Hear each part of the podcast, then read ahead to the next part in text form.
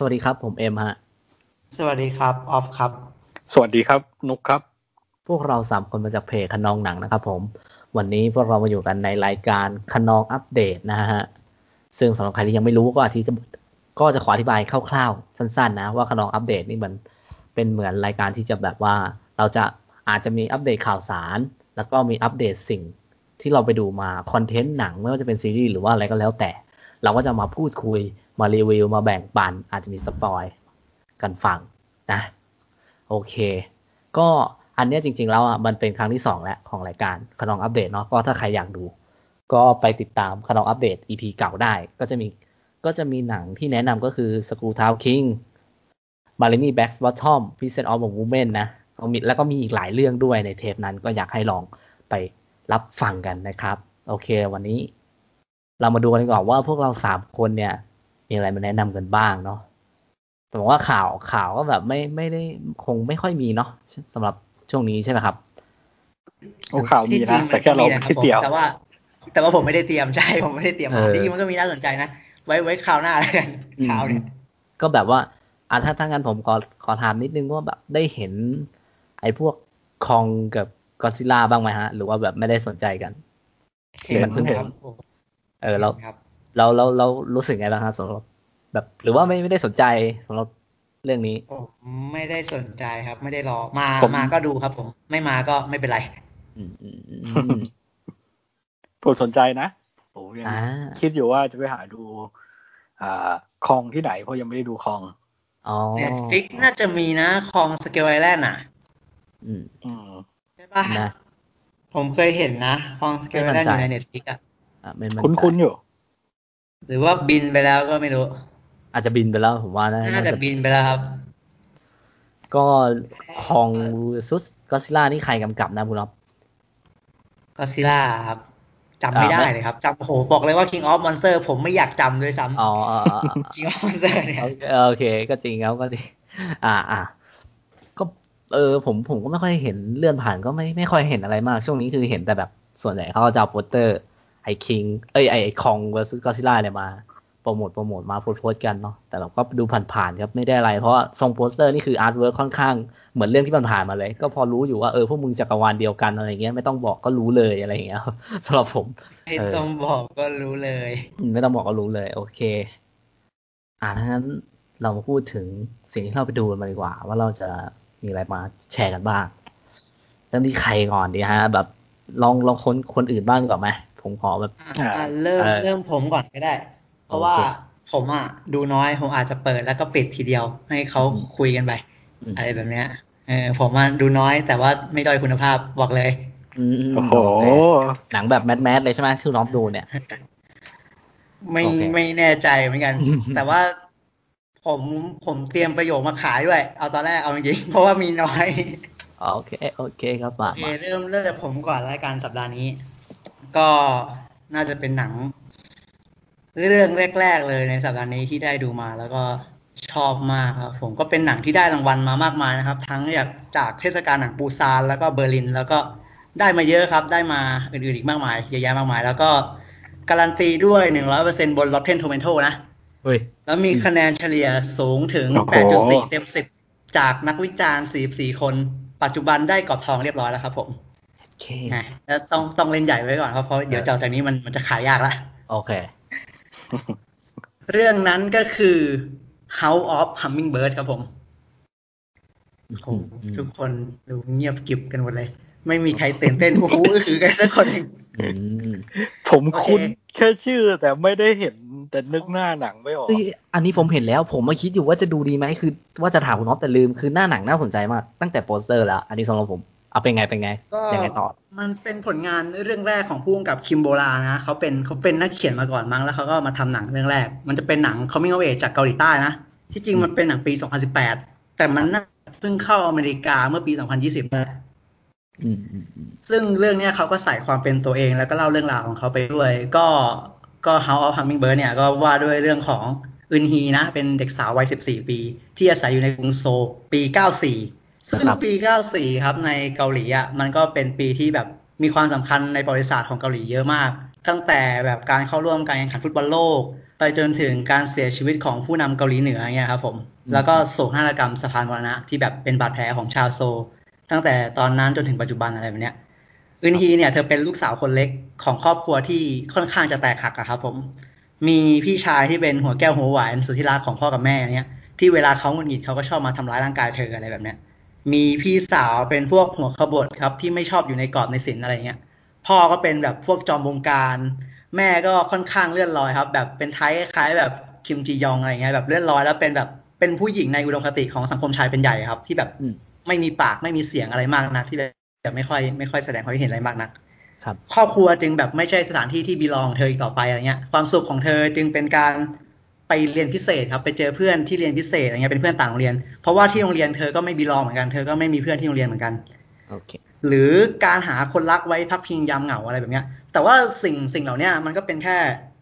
ความฉับฉวยความวูบวาบของวัยรุ่นใช่ไหมที่เราจะมีกันตลอดตลอดแหละในช่วงวัยรุ่นอะไรเงี้ย มันก็เป็นหนังที่แบบเล่าเรื่องช่วงหัวเลี้ยวหัวต่อเงี้ยที่แบบเล่าว่าโลกเนี้ยมันมันเดือดดานเกินไปอะ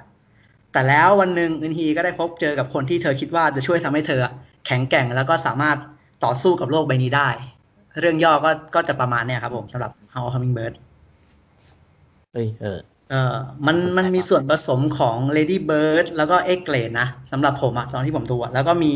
กลิ่นอายนิดๆของ Where We Belong มันเต็มไปด้วยการแสดงที่เฉียบคมครับผม งานภาพที่แบบละเมียดละไมมากมากจริง ๆ แล้วก็มันก็เป็นประเด็นที่เกี่ยวกับความทุกข์และความสุขของวัยรุ่นนะครับผมผมรู้สึกว่ามันมีประเด็นที่ดี มันมีประเด็นร่วมเจกหลายอย่างที่ที่เราสามารถจับต้องได้มากมายในเรื่อง มันมีหมดเลยครับ ไม่ว่าจะเป็น feminist toxic masculinity เรื่องค่านิยม เรื่องผู้รุ่นหล่นอะไรเงี้ยผมรู้สึกว่าสิ่งที่เขาเล่ามามันคือ เรื่องราวที่วัยรุ่นทุกคนต้องเผชิญอะมันค่อนข้างสากล แล้วมันก็ละเอียดอ่อนต่อความรู้สึกมากๆ แล้วแบบตัวละครในเรื่องอะมันมีชีวิตชีวามากๆอะไม่ใช่แค่นางเอกนะทุกตัวเลยผมบอกเลยว่าทุกตัวที่เขาเล่าอะผมรู้สึกว่ามัน มันทัดมันมันมันเล่าเรื่องราวแล้วผมรู้สึกว่ามันมีชีวิตชีวาได้แล้วเรื่องอะมันทัดต่อความรู้สึกอย่างเงี้ยถึงเขาจะเล่าไม่เยอะแต่ว่ามันทัดแล้วเรารู้สึกได้เราสามารถเราสามารถเก็บมาระหว่างทางได้ ในแต่ละเรื่องที่เขาเล่ามาอะไรแบบ อืมอืมอืมอืมผมรู้สึกว่าแบบหน่วงทีเดียวคอมเมเวทอะ มันเป็นหรือความเป็นวัยรุ่นอะ มันมันมีอะไรบางอย่างที่แบบคล้ายกันนะแบบไม่ว่าคุณจะมาจากยุคไหนหรือมาจากวัฒนธรรมไหนอะ ปัญหาในวัยเยาว์ของคุณเนี่ย มันก็จะคล้ายๆกันอะมันไม่ห่างกันมากอะผมผมผมมีความเชื่ออย่างนั้นนะหมายถึงเรื่องปัญหาวัยรุ่นเนี่ยอ่าแล้วแบบคือพอเป็นวัยรุ่นมันเหนื่อยครับ ผมเราเราถูกคาดหวังเราเราถูกกดดันนะเคยเป็นไหมแบบแบบว่าเอาอันนี้ผมยกตัวอย่างให้เห็นภาพนะเราเราเราเป็นเราเป็นเด็กใช่ไหมเราเราเตะบอลในทีมแข่ง เราเป็นน้องเล็กในทีมเราเราเตะกับผู้ใหญ่อย่างเงี้ย แล้วมีคนในทีมจ่ายทะลุช่องให้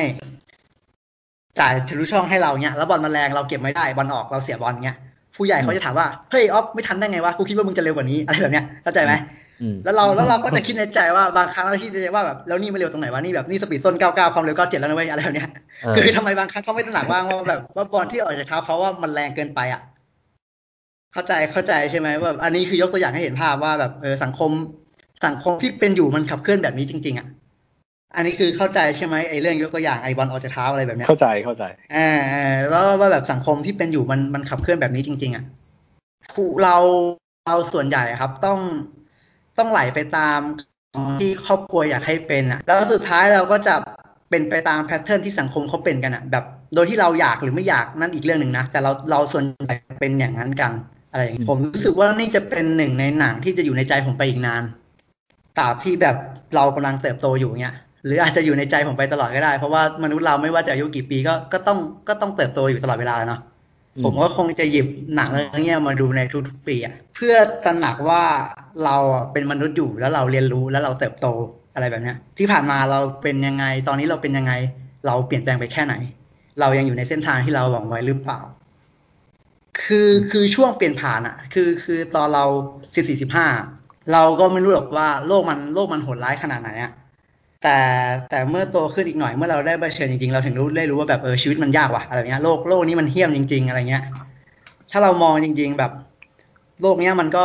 มันก็มันก็มีมุม มันก็มีมุมที่โหดร้าย แต่ว่าบางมุมมันก็สวยงามอะไรเงี้ย เราเจอเรื่องเลวร้ายแต่เราก็ต้องเจอเรื่องดีด้วย มันนี่นี่น่าจะเป็นวิธีที่เราสามารถดิวกับโลกนี้ได้ดีที่สุดแล้วมั้งอะไรแบบเนี้ยอืม เราอยู่บนโลกใบนี้มา 20 กว่าปีเนาะ เราก็จะพบเจอสิ่งต่างๆ มากมาย ตั้งแต่เกิดมาบนโลกใบนี้เรารู้จักผู้คนมากี่คน เรา เราเข้าใจเขากี่คน เรา แล้วมีใครบ้างที่เข้าใจเราจริง ๆ บ้างอะไรแบบนี้เออ แล้วคนพวกเนี้ยเขาจะแบ่งปันบางอย่างกับพวกเราเสมอ ก็เหมือนกับที่เรากำลังแบ่งปันหนังซึ่งกันและกันอยู่ตอนเนี้ยอืมอืมอะไรแบบนี้ก็คือแบบมนุษย์มันน่าหลงไหลอะครับ ผมผมเลยแบบชอบ coming of age ผมรู้สึกว่ามนุษย์มันน่าหลงไหลอะ เออมันก็เหมือนกับเป็นเป็นวิธีที่แบบ เออ นี่แหละมั้งวิธีที่เอาไว้สู้โลกที่มันโหดร้ายขนาดเนี้ยนี่แหละวิธีดีลกับโลกอะไรแบบเนี้ยผมก็เลยผมก็เลยชอบมันมากๆ คือมันไม่ได้พิเศษอะไรขนาดหรอก ถ้าถ้าจะถ้าถ้าคุณดูจริงๆคุณจะรู้สึกว่ามันมันมันน่าเบื่อจังวะมันช้าจังวะอะไรอย่างนี้ด้วย แต่ว่าถ้าเรื่องที่เขาเล่าอะระหว่างทางคุณสามารถเก็บเก็บเก็บได้แต่เรื่องแล้วผมว่ามันมันมันสามารถไปไปสู่บทสรุปได้อะบทสรุปที่เรารู้สึกว่าเฮ้ย ตลอดทั้งเรื่องนี้มันมันเจ๋งว่ะอะไรแบบเนี้ยคือคือผมมาที่จริงมันก็มารู้สึกเอาช่วงนี้แหละว่าแบบเออที่จริงอยากมากๆเลยนะ ที่จะดูดูหนังแบบเนี้ยดูหนังแนวเนี้ยกับกับผู้ใหญ่จริงๆอะกับผู้ใหญ่ที่เขาเป็นผู้ปกครองจริงๆอะแล้วก็คุยกันแล้วก็ดีเบตกันอะไรเงี้ย คือเราเราเองอะตัวเราเองอะไม่เคยดูหนังแบบปัญหาชีวิตหนักๆกับผู้ใหญ่เลย เราก็อยากรู้ว่าแบบ เออเขาได้เห็น เขาได้เข้าใจบ้างว่าแบบเนี่ยที่จริงแล้วปัญหามันก็เริ่มจากตรงนี้แหละ อะไรแบบเนี้ย เออเราอยากรู้ว่าในมุมมองเขาอะมันจะเป็นยังไง เราอยากคุยกับเขาในในส่วนนี้เออซึ่งซึ่งเราอยากรู้ว่าเขาสนใจตรงส่วนนี้มากน้อยแค่ไหน เคยเคยคุยกับผู้ใหญ่บางคน แต่ก็แต่ก็ไม่ใช่สายหนังจริง ๆ หรอก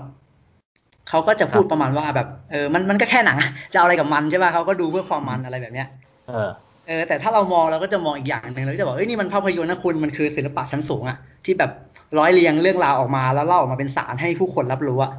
อะไรแบบเนี้ย แล้วเขาก็จะชอบมองว่า เฮ้ย มันคือศิลปะว่ะ เด็ก เด็กมันจะไปเข้าใจอะไรศิลปะ มันไม่ค่อยมีเหตุมีผลด้วยเด็กอะไรเงี้ยเอ้ยแต่คุณลืมไปหรือเปล่าว่าแบบเฮ้ยเราอะเราไม่ได้ใช้เหตุผลในการเข้าใจศิลปะด้วยซ้ำอะแต่เราเข้าใจศิลปะเพราะว่าเราเป็นมนุษย์เว้ยเออ ก็เลยอยากแบบ อยากอยากได้ดูหนัง แนวแนวเนี้ยแล้วก็พูดคุยกับคนหลาย ๆ คน ซึ่งซึ่งเราว่ามันน่าจะดี เราน่าจะตระหนักถึงปัญหา เราน่าจะเห็นอะไรบางอย่าง เราน่าจะเห็นว่าแบบ เออทุกๆสิ่งทุกอย่างระบบค่านิยมหรือ หรือสิ่งที่เราอยากให้เขาเป็นอะที่มันเดินหน้าอยู่ตอนนี้มัน มันไม่ work เลยว่ะกับกับปัจจุบันที่เป็นอยู่อะไรแบบเนี้ย อืม คนยุคนี้มันไม่ควรจะเป็นอย่างนี้แล้วอะไรเงี้ย ไม่ว่าจะยุคไหนๆมันก็ยังเหมือนเดิม ไม่ได้เปลี่ยนแปลง ซึ่งเราว่ามันมันดีมากๆ หนังมันเรื่อยๆครับ แต่ผมว่างานภาพมันสวยมาก ผมผมว่างานภาพมันสวยมากๆ ที่ผมดูแบบนั้นมาก relate มาก แล้วก็ แล้วก็แบบมันก็มีหลายฉากที่ที่เราสามารถดูเอาเป็น emotional ก็ได้ คือมันเล่าแบบเรียบๆนะครับ แต่เรารู้สึกว่ามันมัน touch มากเรา appreciate กับสิ่งเนี้ยเรา relate มากๆอะไรเงี้ยเราก็เก็บระหว่างทางจนไปถึงตอนสุดท้ายเรารู้สึกว่า ว้าว ดีจังเลยที่ได้ดูหนังเรื่องนี้อะไรแบบเนี้ย อืมครับผมก็ How of Hummingbird คือหนังโคตรคุณออฟอะที่แบบว่าจะเข้ามาคือ คือเขามิงออฟเอแล้วแบบว่าสไตล์เนี้ยคือ คือคุณอ๊อฟมากจริง ๆ คือผมมาเห็นหน้าหนังแล้วแหละ แบบว่า เออพอเราพูดถึงว่าบีบีลอง หรือแบบว่าเรื่องที่แบบว่ายกตัวอย่างเคสขึ้นมา เออ ค่อนข้างแบบ ค่อนข้างน่าจะให้กลิ่นแบบนั้น แต่ผมยังไม่ได้ดูนะหมายถึงว่าแค่เห็นโปสเตอร์มันน่าสนใจมากครับผมก็ก็ประมาณนี้ ก็เป็นหนึ่งใน coming of age ที่ผม ผมชอบนะ ผมดู ผมชอบดูอะไรแบบนี้แหละ แล้วก็เรื่องนี้ก็ มันมีอะไรบางอย่างที่มันพิเศษครับ ที่เรารู้สึกว่า เออเนี่ย ถ้าถ้าเวลาเราโตขึ้นอีกปีหนึ่งเราน่าจะหยิบมันมาดูนะ เพื่อตระหนักถึงอะไรบางอย่าง อ่าโอ้น่าสนใจนะน่าสนใจครับโอเคมาต่อไปเลย คุณนุกก่อนไหมหรือว่าได้ผมก่อน รู้สึก ผมก่อนก็ได้ โอเค รู้สึกอิจฉาที่ได้ดูดังที่ถูกใจมาก เพราะว่า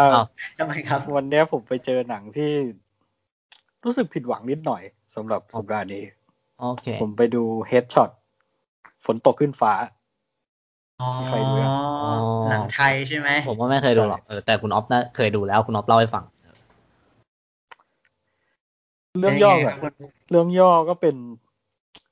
ตัวเอกเป็นตำรวจไปทลายแก๊งคายาของผู้มีอิทธิพลแล้วโดนเขาเอาคืน ทำให้ต้องมาอยู่ในในองค์กรประมาณว่าองค์กรลับทำงานเหมือนสารเตี้ย แล้วตัวเอกก็ออกจากตำรวจมาเป็นมือปืนที่แบบเป็นสารเตี้ยไปฆ่ามาเฟีย มันก็มีเหตุให้พระเอกโดนยิงที่หัวทำให้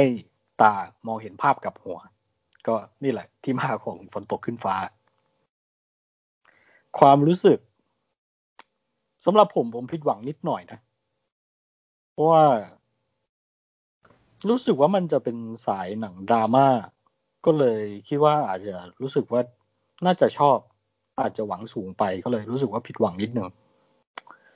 ขอพูดถึงที่ชอบก่อนแล้วกัน งานภาพ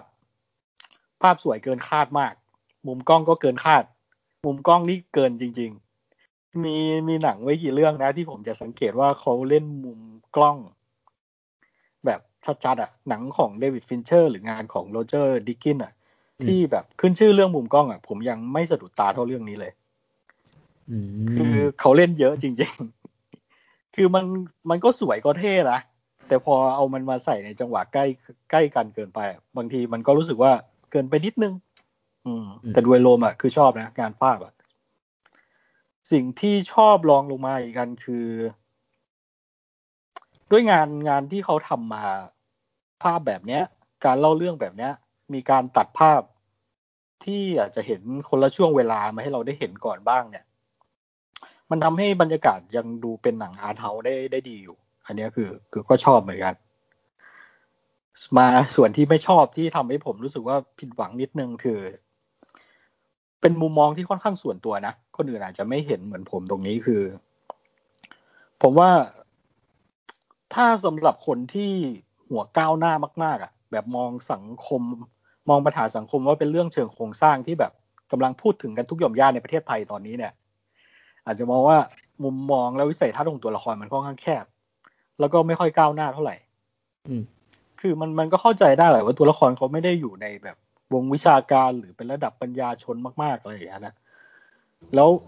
ตัวละครอะ วิธีการเลือกแก้ปัญหาแบบตาต่อตาฟันต่อฟันอะ แล้วผลลัพธ์ที่ก็ดูจะไม่ได้เป็น ไม่ได้ทำให้เขาพอใจเท่าไหร่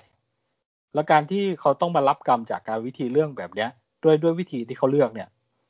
จริง ๆอะอันนี้คือเป็นประเด็นหลักของหนังมันก็ดูเป็นประเด็นที่แบบเอออาจจะดูก้าวหน้ากว่านั้นนิดนึง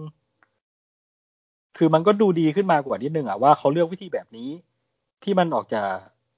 ไม่ไม่ค่อย ไม่ค่อยเป็นสมัยใหม่ หรือไม่ค่อยซีวิไลอะ แล้วเขาต้องมารับกรรมแบบนี้เออมันก็ดูก้าวหน้า พอสมควรอะนิดนึงอะ แต่สำหรับผมผม ผมว่าถ้าคนที่เขาถึงขั้นแบบชอบวิสัยทัศน์ชอบวิถีแบบยุโรปหรือคนที่เห็นด้วยกับการที่ Bernie Bernie Sanders พูดว่ามันผิดตรงไหนที่อเมริกาจะเป็นประชาธิปไตยสังคมนิยมแบบสแกนดิเนเวีย ถ้าคนที่แบบถึงขั้นอิจฉาประเทศแถบสแกนดิเนเวียมาดูอย่างเงี้ยผมว่าเขาอาจจะรู้สึกขัดใจที่ เดี๋ยวหนังมันก็วนกลับมาเรื่องมาเฟีย มาเรื่องอาชญากรรมอะไรประมาณเนี้ยที่เลือกวิธีแบบตาต่อตาฟันต่อฟัน เพราะว่าเขาอาจจะรู้สึกว่าขัดใจกับอะไรแบบนี้อยู่ อีกอย่างคือ อย่างที่บอกนะว่ามันมันเป็นมุมมองที่ค่อนข้างส่วนตัวมาก อาจจะเป็นเพราะว่าต้นเรื่องด้วยว่าเขาให้ความหวังอะว่ากับผมว่ามันอาจจะไปหนักทางการเมืองอะแต่เขา เขาไปโฟกัสกับเรื่องของconsequence ของตัวละครมากกว่า มันก็เลยทำให้ผมรู้สึกว่าอาจจะเป็นเพราะว่าผมไปหวังอีกแบบแล้วหนังให้อีกแบบ ผมว่าความรู้สึกคล้ายกับตอนดู Devil All the Time ก็คือพอใจในองค์ประกอบ ที่อย่าง Devil All the Time ก็เป็นหนังดราม่าย้อนยุคสายรางวัล แต่เล่นประเด็นออกจะรู้สึกเฉยไปนิดนึง เรื่องนี้ก็องค์ประกอบดราม่าสาย art houseองค์ประกอบอะ ก็รู้สึกว่าโอเค แต่เล่นประเด็นยังรู้สึก เฉยเฉยรู้สึกเฉยเฉยอะถ้าสำหรับคนที่แบบหัวก้าวหน้ามากๆแบบที่ผมบอกอะอาจจะมองเรื่องนี้ว่ามัน อืมเฉยเฉยกับประเด็น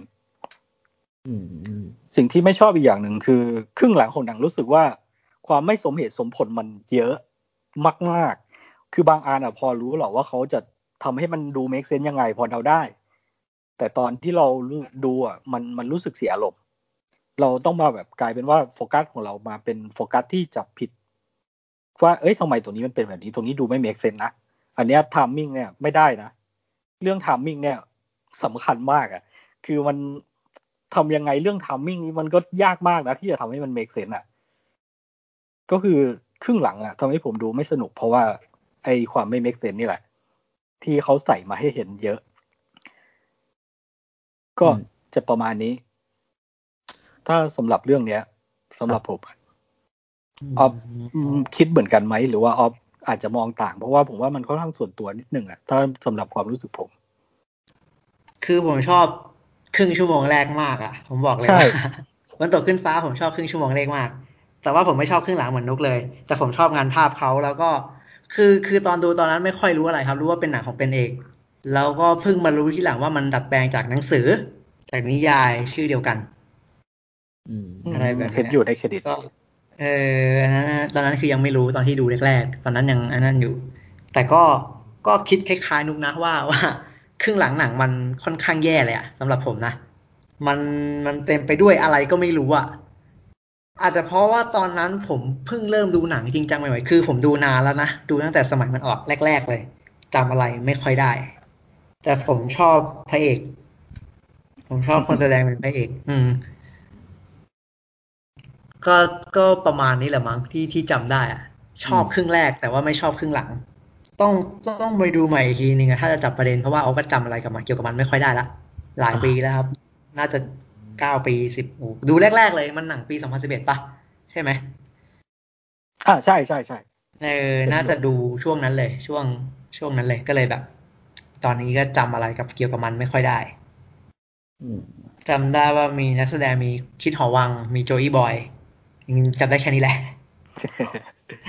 เออ ก็จำอะไรไม่ได้ แต่ว่าภาพสวยนะ ผมว่าใช่มุมมอภางพสวยงานภาพอะเออดี อืมอืมก็หนังจะไทยประมาณหนัเนงอะไทยครับหนังไทยเออหนังค่อนข้างนานแล้วนี่ใช่ปะเหมือนที่คุณนานแล้วเออสิบปีที่แล้วได้ ใช่คุณอ๊อฟพูดเคยพูดให้ฟังใช่เคยดูผมชอบชื่อเรื่องครับ ชื่อเรื่องเท่เออจริง แล้วก็ผิดหวังนิดนึงคือไอ้เรื่องชื่อหนังฝนตกขึ้นฟ้าเนี่ย ผมคิดว่าเขาผมว่าหลายคนอาจจะคิดเหมือนผมว่าหวังว่าเขาจะเล่นมุมภาพแบบนั้นน่ะ มุมภาพอืมกับหัวเยอะๆอะไรอย่างเงี้ยอืมอืมแต่คือไม่มีอะคือมีแค่ให้รู้ว่าพระเอกมันเห็นแบบนี้เฉยอืมอ๋อๆไม่ไม่ได้ถึงกับเอาไปเล่นเป็นงานภาพอืมไม่มีวิชวลไม่มีอะไรตรงนี้ โอเค อืมอะ นั่นก็เป็นหนึ่งเรื่องของทางคุณนุกนะ ฝนตกขึ้นฟ้าฝนตกขึ้นฟ้าเนาะ เออจริงๆ ผมชอบชื่อเรื่องว่ะ ผมรู้สึกว่ามันเป็นการแบบอารมณ์เหมือน back to the future อะนึกออกปะมันเป็นสิ่งที่แบบ เออที่ควรที่จะลงแต่แบบ เออเฮ้ยเฮ้ยมันเท่มันเท่เป็นมันเป็นนิยายมาก่อนมั้งแล้วเขาก็มาดัดแปลง เออเฟียวดีเฟียวเฟียวอืมโอเค มาหูของทั้งสองนี่ค่อนข้าง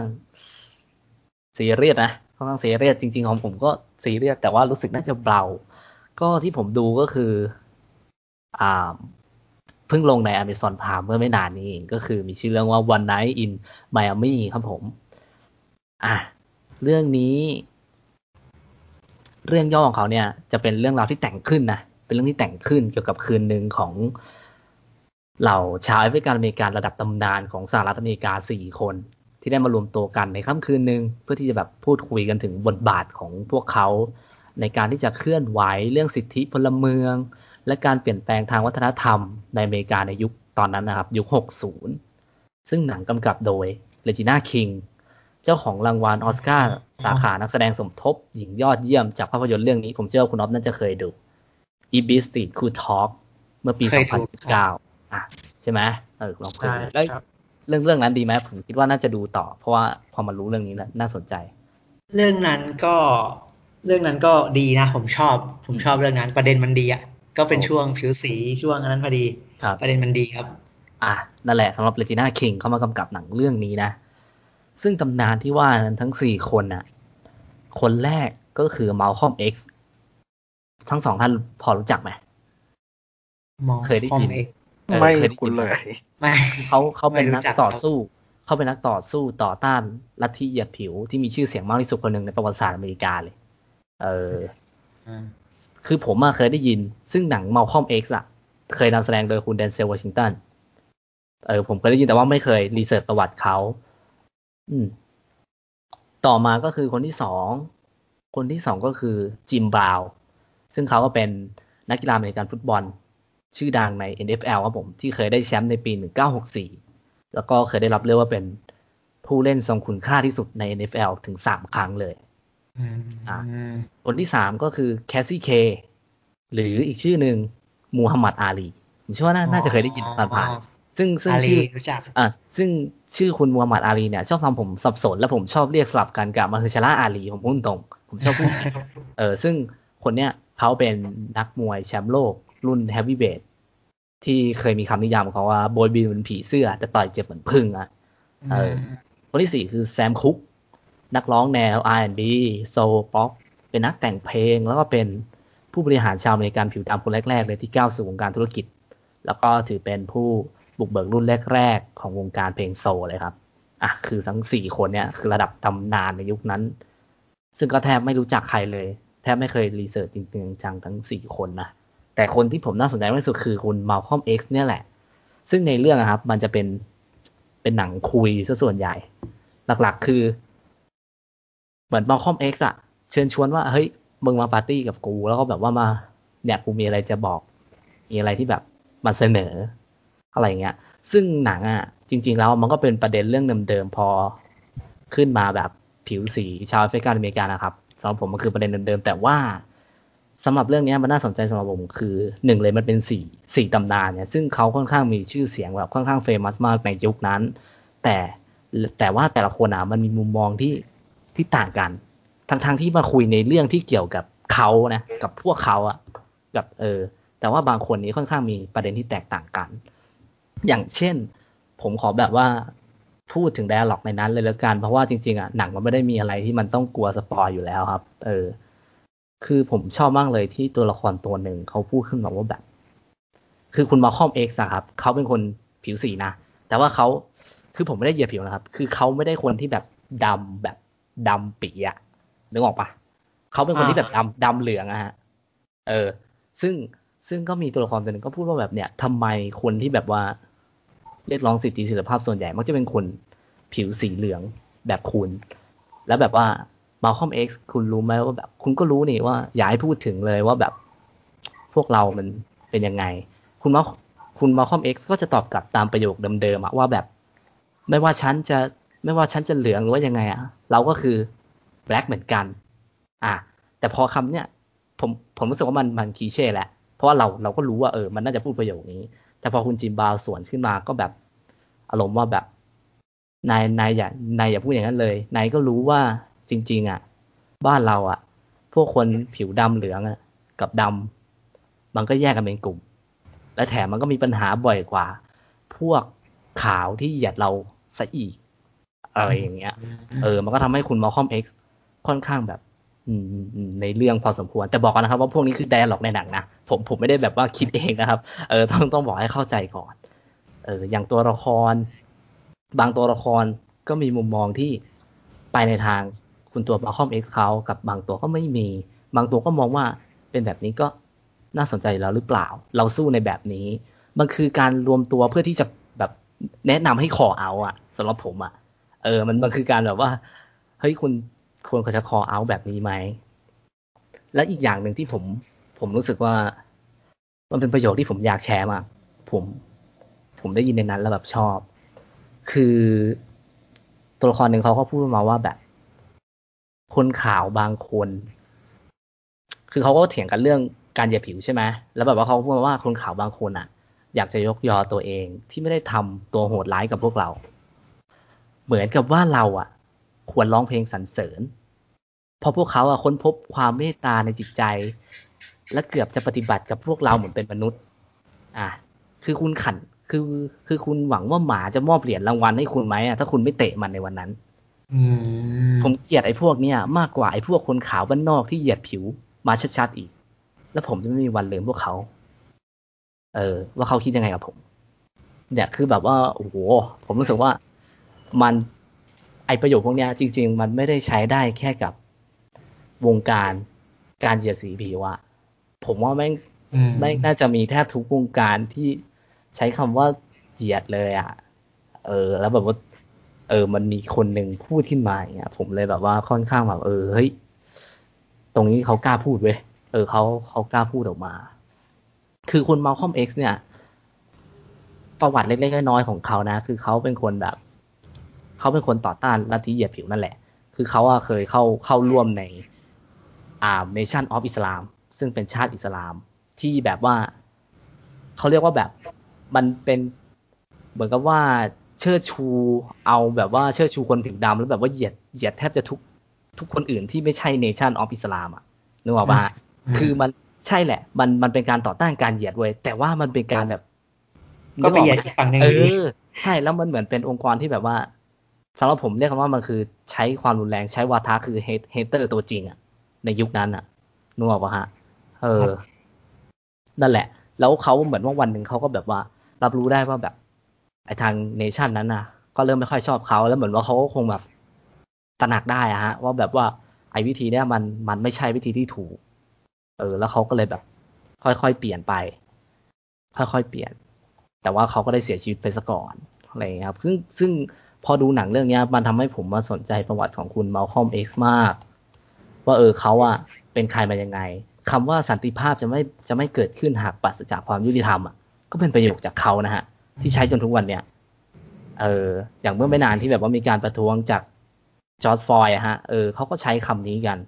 เออไร้ไร้ความยุติธรรมไร้ไร้ไร้สันติภาพ นี่แหละคือสโลแกนของเขา อืมอืมนี่แหละฮะคือสำหรับหนึ่งเรื่องที่ ที่ผมดูแล้วแบบว่าน่าสนใจมาก ผมไม่รู้นะว่าเห็นบางคนเขาก็บอกว่ามีสิทธิ์เข้าชิงออสการ์นะ แต่ผมมองว่าน่าน่าจะสู้ใครไม่ค่อยได้เท่าไหร่ เพราะว่าอ่าหนังตอนต้นค่อนข้างค่อนข้างดึง ค่อนข้างดึงเชิงพอสมควร แต่ว่าพอตั้งแต่กลางพูดคุยกันจนจบอะไรเงี้ยก็ค่อนข้างสนุกครับสสนุกมากจริงๆได้รับรู้มุมมองของคนที่ของคนผิวสีอะที่มาถกกันเรื่องคนผิวสี เออ มันมันเลยทำให้เห็นว่าหนึ่งในมุมมองที่แตกต่างของในเรื่องที่ในเรื่องที่เป็นประเภทของพวกเขาอะมันมันมันมีอยู่อยู่แล้ว อะไรอย่างเงี้ยครับ ก็เลยแบบว่าค่อนค่อนข้างชอบมาก จริงๆชมว่าจริง ๆ โอเค นั่นแหละ คือเรื่องของผมดูได้ในทาง Amazon Prime ว่าผมวันไน in Miami ก็ก็แนะแนะนำจริงๆ ตัวนี้ปักหมุดเลยเลยแบบว่าค่อนข้างเขียนสคริปต์แล้วแบบเออมามาแนะนำจริงๆพอสมควรเนี่ยผมสำหรับวันไน Miami อืมครับผมอืม โอ้โหอยากดูจฉาคนมีสคริปต์ว่ะ ผมนี่แม่งล่องลอยสัสๆอะคนไร้สคริปต์อะมามาถึงผมไม่มีสคริปต์ละ วันนี้ปกติดำน้ำตลอด ผมจะกลับมาดำน้ำแล้วฝนตกขึ้นฟ้าเป็นเรื่องเดียวที่ผมมีสคริปต์โอ้โห รู้สึกมีเพื่อน อีกเรื่องที่ผมดูช่วงนี้ก็มาเธอร์เกมเมอร์เกมเมอร์อ้าวแม่โอ้โหกดแต่ไหนไทยว่ะอ๋อโอเค ครับผมอ่า เรื่องย่อก็ คุณแม่ คุณแม่เป็นเป็นครู แล้วจับได้ว่าลูกโกหกตัวเองครับ คือลูกพยายามสร้างภาพว่าเป็นเด็กดี เป็นเด็กแบบ เป็นเด็กกิจกรรม เป็นเด็กเรียนเก่งอะไรอย่างเงี้ยแต่ไปจับได้ว่าลูกที่จริงแล้วเป็นเป็นเกมเมอร์ มา cast เกมลง YouTube อะไรฮะ cast เกม เป็น pro player เลยอะเราจับได้ที่หลังด้วยว่า แล้วมารู้ทีหลังด้วยว่าลูกอะ อยู่ในทีมแบบอยู่ในทีม e สปอร์ตเลยอะก็คือลงแข่งแบบจริงจังเลย แล้วลูกแบบมีความแบบความหวังมากแบบ ลูกอยากจะไปเป็นอันดับหนึ่งของประเทศอะ เพื่อจะชิงโคต้าไปแข่งระดับโลกที่เกาหลี แล้วปรากฏว่าวันที่ไปแข่งที่เกาหลีอะมันเป็นวันเดียวกับที่ต้องไปสอบชิงทุน ซึ่งอืมก็แน่นอนว่าแม่ก็ไม่ไม่ไม่โอเคแน่ๆถ้าลูกได้ไปเกาหลีอะแล้วลูกพลาดสอบ แม่ก็เลย คือความหนักของไอเนี่ยผมว่าโอเคนะ ก็คือเขาทำให้ลูกเนี่ย อยู่ในระดับที่ไม่คุยเลยอะไม่คุยเลยอะก็คือตั้งแต่แม่แบบ แม่ก็ระเบิดออกมา ว่าลูกต้องหยุดนะ ต้องอะไรทุกอย่างนะอะไรเงี้ย ลูกก็แบบ มันก็ใช้วิธีแบบขัดด้วยการไม่ไม่คุยด้วย ไม่ไม่อะไรเลยอะ่ะ คือด้วยความที่เป็นแม่ มันก็แบบ คือถ้าอยู่ในภาวะแบบนี้มันก็ทำอะไรไม่ได้อะเขาก็แบบ ก็คือคุยไม่ได้แล้วตอนเนี้ย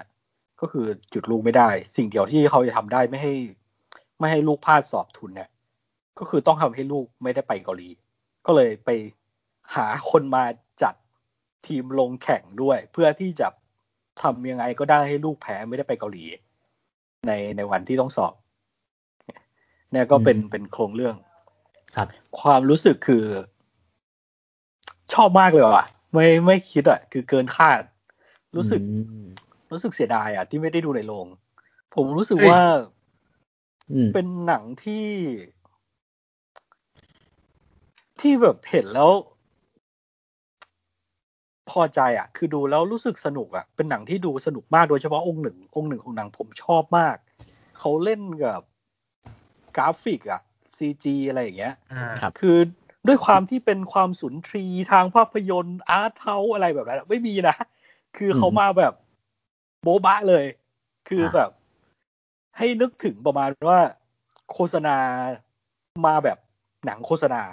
ใช่ใช่มันจะมาแบบโฆษณาแหละดิเรกชันแบบนึกถึงกราฟิกของเขาอะใช่ นึกถึงคลิปไวรัลใน YouTube อะแบบประมาณงานของ s ซ l m o n House อะไรประมาณเนี้ย เออ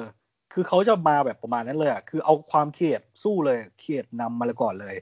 ผมรู้สึกว่าองค์แรกอะผมชอบชอบแบบชอบมาก ๆ เลย มันมันจะรู้สึกว่าที่เขาทำอะเวอร์เวอร์วังๆ แบบ เหมือนมี scene ที่แบบตัดภาพให้มันดูแบบ เหมือน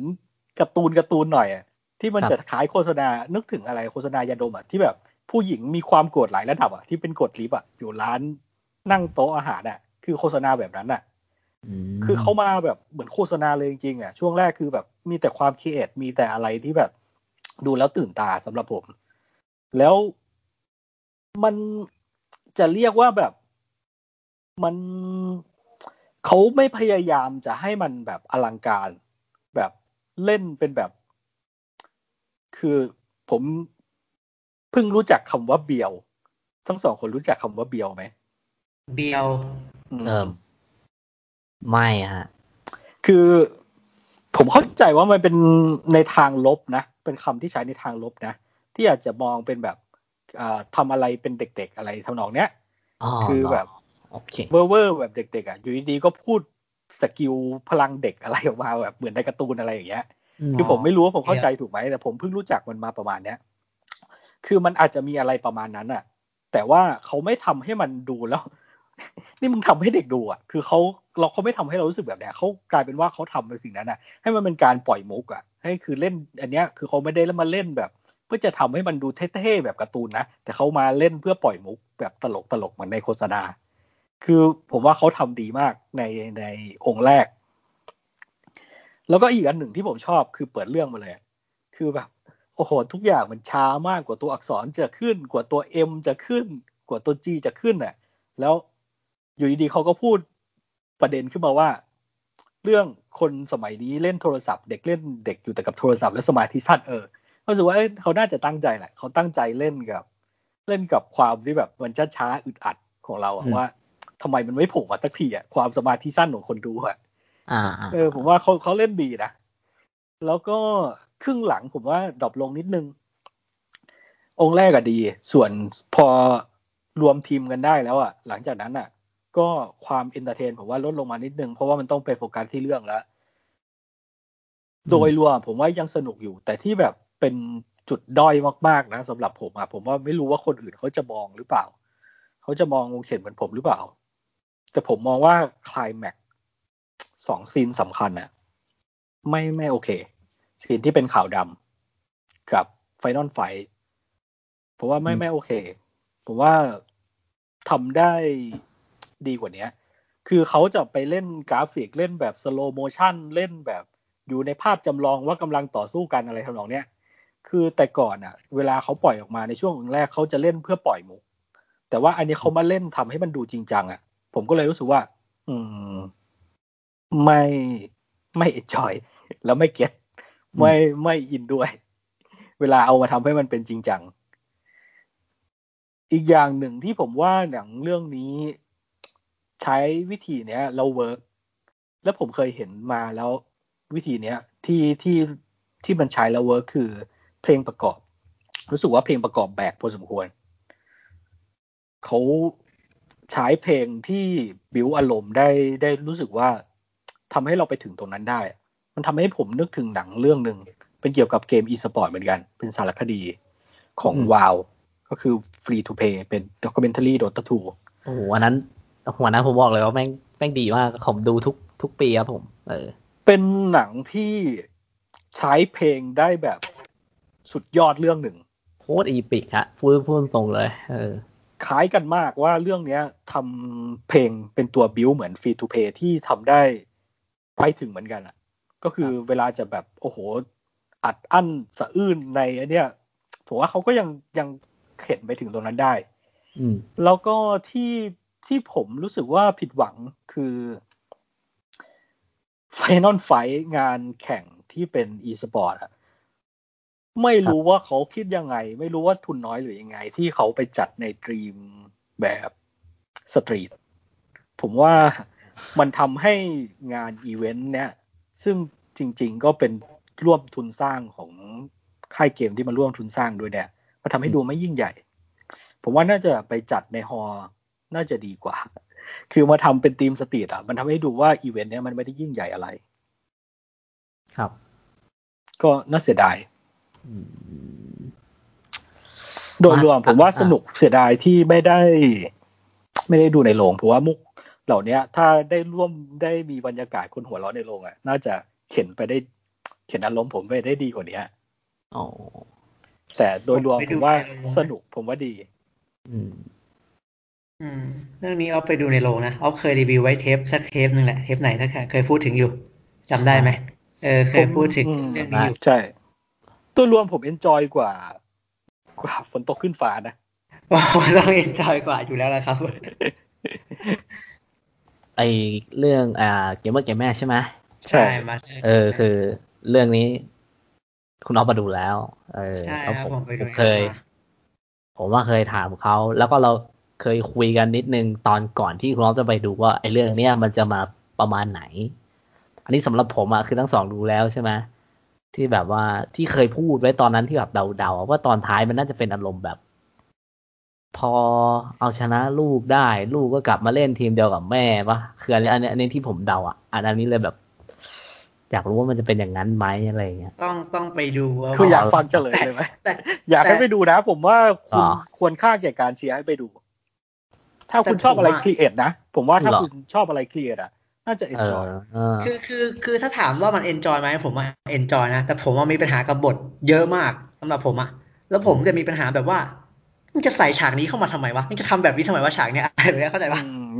มันจะมีความรู้สึกว่าแบบที่จริงที่จริงทำให้มันดีๆ ก็ดีได้ แต่มาทำให้มันแบบเนี้ยมันกลายเป็นมันมันไม่รู้ว่าเขาจะใส่เข้ามาให้มันตลกหรือให้มัน emotional หรืออะไรเงี้ย แต่สำหรับผมอะไม่ตลกอะไม่แย่เลยมันแบบใส่ใส่เข้ามาทำไมวะอะไรแบบเนี้ยมันจะมีอย่างเงี้ยหลายจุดที่ผมไม่ค่อยไม่ค่อยพอใจเรื่องบทนั่นแหละส่วนใหญ่ก็จะเป็นปัญหาของบทแหละถ้าถ้าดูให้ enjoy ผมว่ามันก็สนุกอยู่ มีอันหนึ่งที่ผมไม่ไม่รู้สึกว่า อันเนี้ยยังไงก็ก็แถให้ไม่ได้อะคือ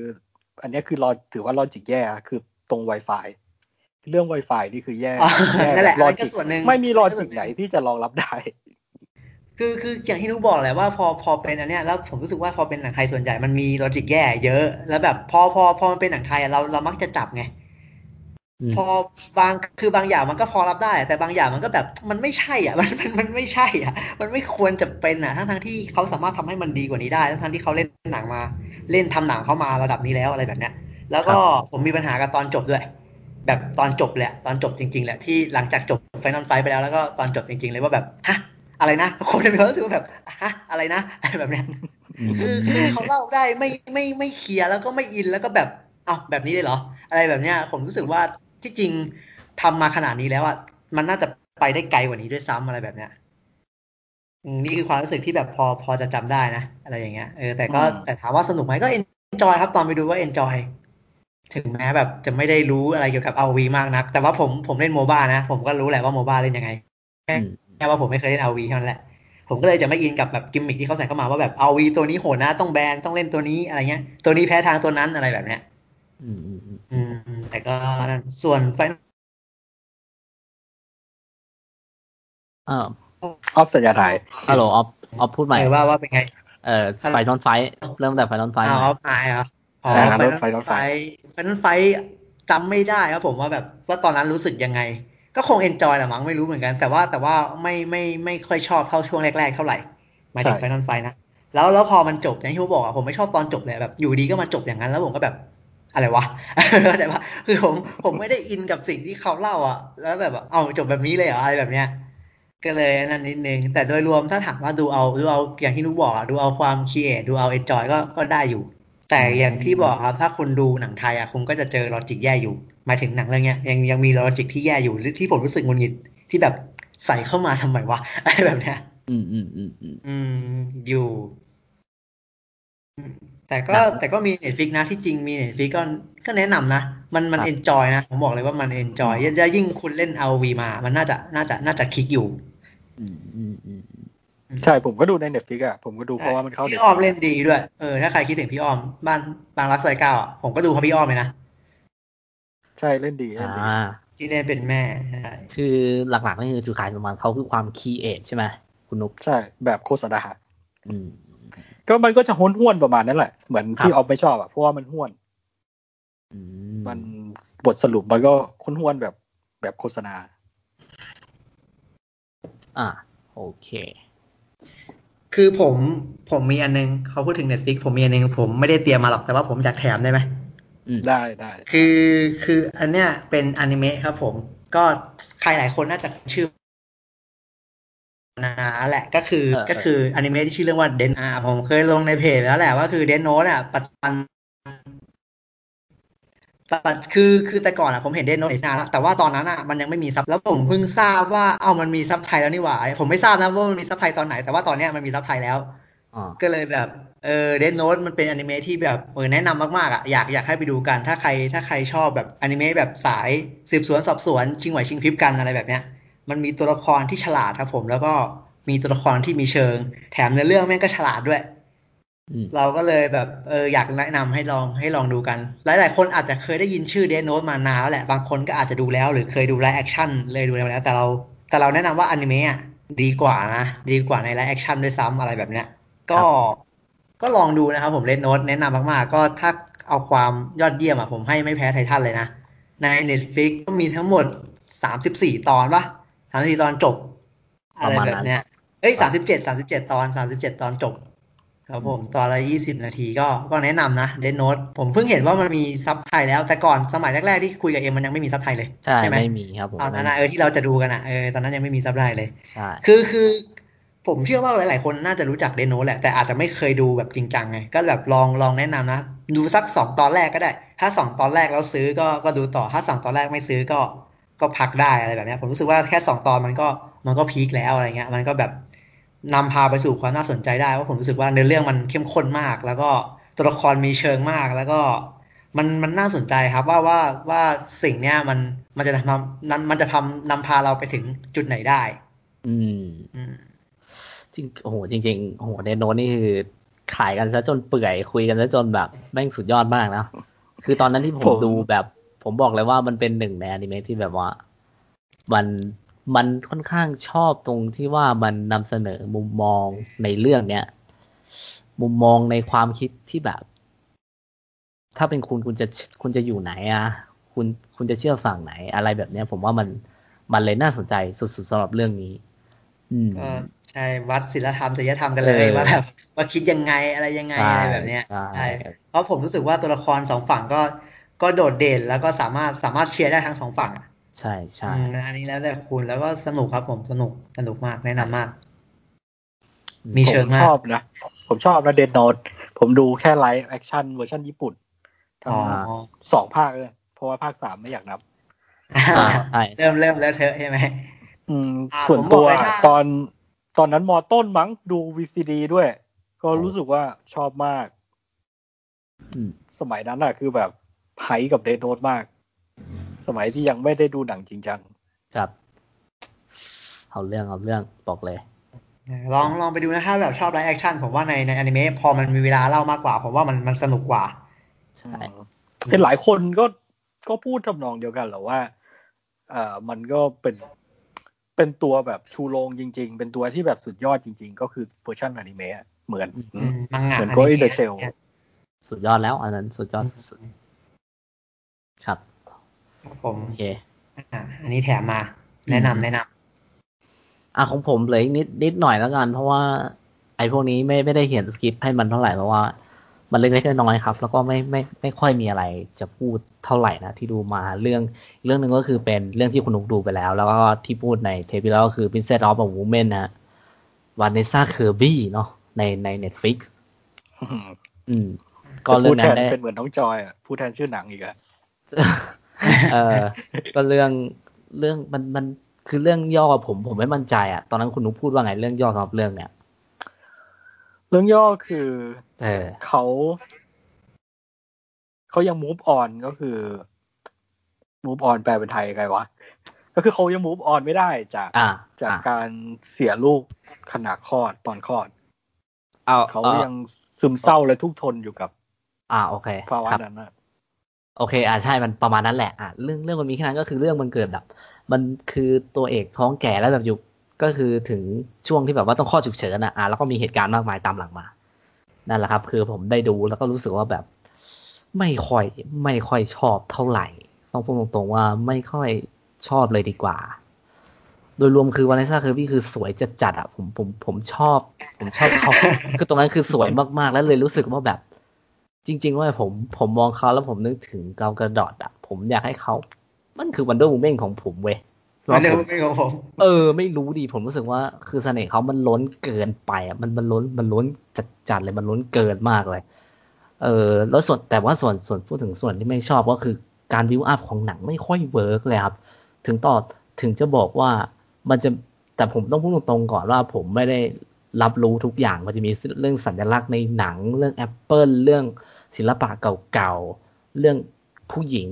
อะไรแบบนั้นที่อยู่ในนั้นนะคือผมไม่ไม่ไม่รับไม่ได้จริงๆเออหมายถึงว่ารับรับสารไม่ได้ ต่อให้รับได้ก็ไม่รู้ว่าจะชอบหนังเรื่องนี้หรือเปล่า แต่รู้สึกว่าไปจนจุดจนสุดทางที่รู้สึกว่าเหมือนเป็นซีนี่จะเป็นขี้คายปอดแบบคายปลมอีพิกผมก็รู้สึกว่าไม่ได้เท่าไหร่เลยอะ่ะไม่ไม่ไม่ไม่ได้มีแรงกระเพื่อมเลยมากกว่า อืม ผมก็เลยรู้สึกเฉยมากๆสำหรับเรื่องนี้ครับ แต่แบบว่าชายอาราบัมในเรื่องนี่คือแบบไปสุดจริงอะ่ะ คือก็คือเขาจริง ๆอะ่ะสำหรับผมว่าการแสดงก็คือเขาสุดๆเลย ทรงพลังเหมือนเดิม บ้าพลังเหมือนเดิมด้วย เออ ส่วนแต่ว่าตัวละครที่ผมน่าสนใจในเรื่องอะ คงจะเป็นตัวแม่แม่เขาครับคุณนุกแม่ของเจ้าคือบี้อะเออผมว่าคนโดดเด่นเหมือนกัน น่าสนใจมากนะแสดงครับ พอจะทราบไหมเออผมผมไม่ไม่ทราบไม่รู้ไม่รู้เออ ไม่รู้จริง แต่ผมรู้สึกว่าตัวละครที่เขาเขาตัวนี้เขียนมาน่าน่าสนใจมาก ผมผมถึงขั้นแบบว่าคำว่า Princess of a Woman อะ ผมให้เขาอะสำหรับผม ผมไม่ให้ เออผมผมผมให้คนนั้น เออสำหรับผมนั่นแหละ แล้วก็อะก็ก็สำหรับใครที่อยากอยากดูนะ ก็ไอลองเทคที่เขาแบบว่าโมกันอะ ก็ค่อนข้างทรงพลังจริงแล้วผมก็สามารถดูได้ในใน Netflix ครับผม อะ อีกเรื่องหนึ่งก็คือสั้นๆคือเรื่องเรื่องเดอะคลามครับ ก็คือ ที่มันแปลว่าปีนะฮะ มันเป็นเรื่องเรื่องเรื่องย่อมันประมาณแบบเพื่อนสนิทสองคนที่ชื่อคลายกับไม้ใช่ไหมออฟใช่ไหมชื่อคลายกับไม้แบบใช่ครับ เออ แบบกำลังปั่นจักรยานกันอยู่แหละ แล้วแบบว่าไม้อะเขาได้ไปนอนกับคู่มั่นของคลายที่เป็นเพื่อนสนิทเขา เออ นั่นแหละ แล้วก็แบบเกิดเรื่องราววุ่นวายมากมายของไอ้แบบเพื่อนสนิทสองคนเนี้ยที่แบบว่าเหมือนอารมณ์แบบก็กลับมาถามกันว่าแบบเฮ้ยกูกับมึงควรจะเป็นเพื่อนกันอยู่ไหมวะ คุณคิดดูดิแบบว่า คือซีนนั้นอะมันมีในตัวอย่างใช่ไหมที่คุณหมอบอก คือผมไม่ได้ดูตัวอย่างไงแล้วพอไปดูแล้วรู้สึกว่าโอ้โหแค่นาทีแรกเปิดเรื่องมาแม่งโคตรน่าติดตามเลยคือมันปั่นจักรยานอยู่อะ แล้วคุณคิดดูว่าไอ้คลายมันก็เล่าให้ฟังว่าเนี่ยเออเดี๋ยวพรุ่งนี้กูจะแต่งงานแล้วเว้ยเออจะมีเออจะแต่งงานแล้วแบบ คืออยู่ดีไม้มันก็พูดมาว่าเฮ้ยกูนอนกับเมียมึงอะเอ้ยกูนอนกูนอนกูนอนกับคู่หมั้นมึงว่ะแล้วคือมันเป็นอะไรที่แบบ โอ้ฉาก long take ข้างหน้านี่คือแม่งแม่งแม่ง work มากอะจังหวะมันดี ดีมากๆ จังหวะจบก็ดี แต่ว่าอ่าคือผมแต่ว่าสำหรับผมอะคือผมไม่ค่อยเคยเห็นสไตล์หนังแบบนี้มาคุณอ๊อฟแบบไม่รู้ดิไอไอตลกก็ส่วนหนึ่งอะแต่ไม่ถึงการการเล่าเรื่องลำดับภาพอะค่อนค่อนข้างแปลกใจมากสำหรับผมผมผมผมไม่เคยเห็นเลย เออ แต่ว่าตอนตอนจบค่อนข้างค่อนข้างอบอุ่นนะเออ แล้วก็หนังสนุกมากเลยแบบมุกมุกนี่คือแทบผ่านแทบทุกมุกเลย มันเป็นมุกตลกหน้าตายอะผมเป็นคนชอบมุกตลกหน้าตายอยู่แล้ว ผมรู้สึกว่ามันมีความ create สูงกว่า แล้วมันไม่ต้องบิ้วคนดูด้วยว่ามึงต้องขำนะแค่มึงเห็นนะมึงก็น่าจะรู้แล้วว่าเออแค่แค่มึงเห็นก็รู้เลยอะไรอย่างเงี้ยอืม เรื่องเรื่องนี้คุณอ๊อฟตอนดูว่าไงบ้างครับ เพราะว่าอยู่ใน list คุณอ๊อฟด้วย ถูกไหมผมผมไปดูที่เฮาเฮาเอามาฉาย คือครั้งแรกอะที่เห็นหนังก็เห็นจากตัวอย่างที่เฮาเอามาฉายแหละ ผมเห็นตัวอย่างผมก็ซื้อเลย ไอตัวอย่างมันก็ฉายฉากที่เอ็มเล่าแหละเรื่องย่อตอนแรกที่แบบปั่นจักรยานกันอยู่แล้วก็แล้วคายก็โม้ให้ฟังว่าแบบ ว่าแบบโอ้โหว่าที่ภรรยาเขาดีมาก เข้าใจเขามากตื่นเต้นมากจะได้แต่งงานแล้วไหมมึงเป็นเพื่อนคนเดียวของกูเลยนะเว้ยมึงจะเป็นเพื่อนเจ้าบ่าวของกูกูตื่นเต้นมากแล้วไอ้ไม้ก็ถามว่าใครกูนอนกับคู่มันมึงวะอะไรเงี้ยเออคือตัวอย่างมันฉายมาเออคือตัวอย่างมันฉายมาอย่างนี้เลย เออ คือหนังอะมันจะแบ่งเป็นประมาณเจ็ดบทมั้งถ้าผมจำไม่ผิดอะ เออผมใช่ไปดูใช่ในโรงมาแล้วหนังมันแบ่งไปประมาณเจ็ดบท แล้วมันก็จะเป็นลองเทคทุกบทเลยครับ ผมรู้สึกว่าลองเทคเขาอะเฟี้ยวมาก งานภาพงานตัดอะไรเงี้ย มุมกล้องอะไรเงี้ยเฟี้ยวมาก แล้วมันก็อย่างที่บอกครับมันเป็นตลกหน้าตาย ผมแม่งโคตรชอบเลยอะไรแบบเนี้ยจริงความคิดเอทในไดอะล็อก แล้วก็การสร้างสรรค์ตัวละครนะครับ ตัวละครมันมันไม่ได้แบบว่ามาเล่นๆแล้วมันแบบมันมันคือเรื่องราวต่อจากเนี้ยหลังจากหลังจากเกิดเรื่องในตัวอย่างแล้วมันก็เป็นเรื่องราวต่อจากเนี้ยเรื่อยๆ ใช่ผมรู้สึกว่าการการเล่าเรื่องราวอย่างเงี้ยของเขาอะมันมันมันตั้งคำถามดีครับ มันมันนอกจากมันตลกแล้วมันยังตั้งคำถามด้วยว่าแบบว่าเออ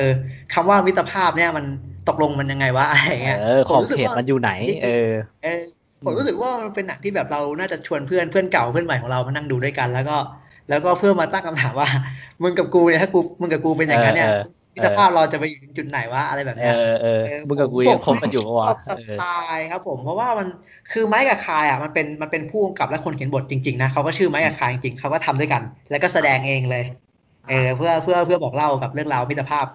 ปั่นๆกวนๆมึนๆแบบนี้แหละว่าว่าสุดท้ายแล้วคำว่าเพื่อนอะคำว่าเพื่อนที่ที่เวลาเด็กไทยชอบกันเวลาเขาจะให้ทำเนี้ยเฮ้ยไปนี่กับกูหน่อยดิคำว่าเพื่อนอะอะไรเงี้ยเคยเคยได้ยินใช่เอปะอตอนเออเด็กๆได้อะยินได้เออเพื่อนเออเพื่อนเพื่อนเปล่าเออเพื่อนเปล่าเออเพื่เพื่ออนนเปล่าเปล่าอะไรเงี้ยเออเออมันมันมันจะไปอยู่ที่ไหนก็การเป็นการตั้งผมไม่ค่อยเจอหนังที่มันตั้งคำถามกับมิตรภาพนะเออออะไรแบบเนี้ยจริงเออแล้วอันเนี้ยแม่งแปลกดีแม่งปั่นดีแล้วมันก็แปะแปะเหมันเดิมอะว่ามันไปสะเทือนซันแดนมาเงี้ยผมก็เลยแบบสนใจมาก อยากดูมาก อยากรู้ว่ามัน มันจะเล่าอะไร มันจะเล่นอะไรแล้วมันจะไปจุดไหน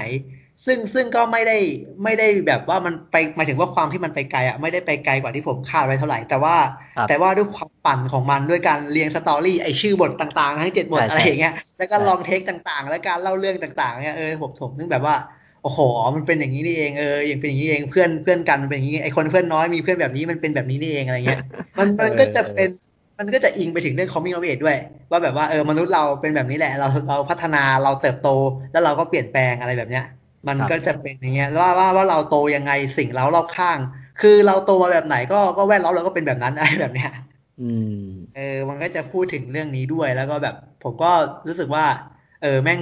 แม่งเฟี้ยวดีอะผมไม่ค่อยเจอหนังอะไรแบบเนี้ยแล้วก็ลองใช่เทคแม่งแม่งเท่มากลองเทคของมันเท่มาก แล้วก็ตลกตลกทุกองค์เลยครับที่ผมดู ใช่ครับ คือ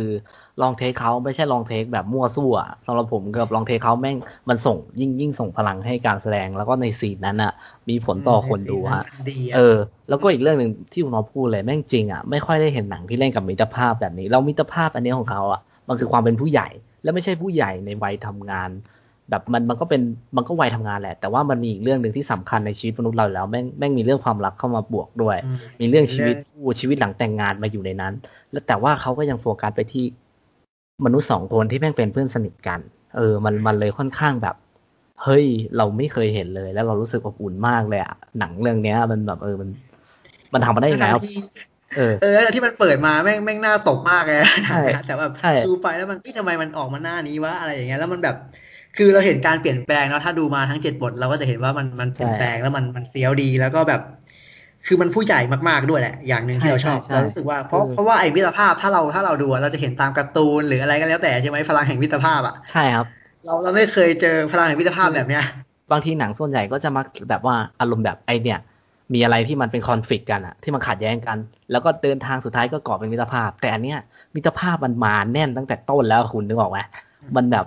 คือเขาเขาบอกกันอยู่แล้วว่ามันเป็นเพื่อนสนิทกันถูกไหมเออมันรู้จักกันตั้งแต่เด็กเออเลยแบบใช่มันสนิทกันสั่นคลอนแบบพ่อแม่ก็แบบรู้จักกันหมดเลยแบบเอ้ยรักกันเออแต่มากอะไรอย่างเงี้ยแต่มันมีซัมติงว่ะ แต่ว่าซัมติงนั้นอะ มันไม่ได้แบบว่าทำให้แบบมันเบรกให้มันแตกไปเลย แต่ว่ามันกลายเป็นว่าเราพยายาม พยายามดูดิพยายามดูพยายามเข้าพยายามคุย เออ พยายามหาเหตุผล พยายามใช้ความรู้สึกเนี่ย มันมันมันเป็นความพยายามอะ เออแล้วแล้วมันผมรู้สึกว่าความพยายามนั่นคือเหมาะกับความว่ามิตรภาพสุดๆเลยเว้ยสำหรับเรื่องเนี้ย มันแบบมันมันเจ๋งมาก เจ๋งเจ๋งมากจริงๆนะฮะเออ ก็ชอบนะ ก็ชอบก็ชอบแบบ ไม่ไม่เคยเห็นไม่ไม่เคยดู ไม่ไม่เคยดูจริง ๆ ก็นับว่าแบบเออติด list list ของน็อปเรื่องนี้ก็นับว่าถูกใจถูกใจผมเลย นะฮะอืมบางครั้งเราต้องต้องดูหนังอะไรแบบนี้แหละ เพื่อ เพื่อเพื่อวัดวัดวัดเราว่า เอ้ย แบบนี้แบบนี้ก็ได้ด้วยเหรอวะแบบเนี้ย แล้วแบบนี้มัน work ไหมอะไรแบบเนี้ยแม่งแปลกจริงแม่งแปลกจริงจ้า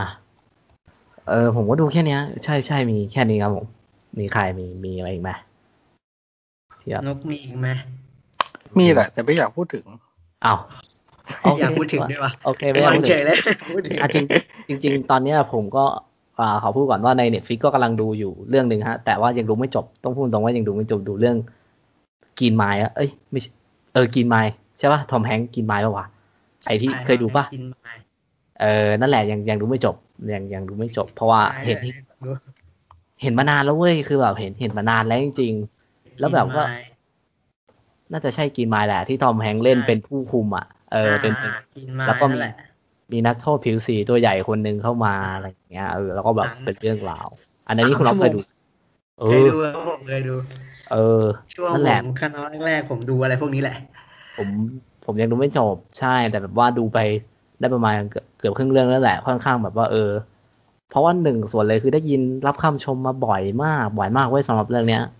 ก็เออ ก็ดูมาเกือบครึ่งเรื่องก็ค่อนข้างเชียร์อยากแบบ ถ้าใครยังไม่เคยดูอะ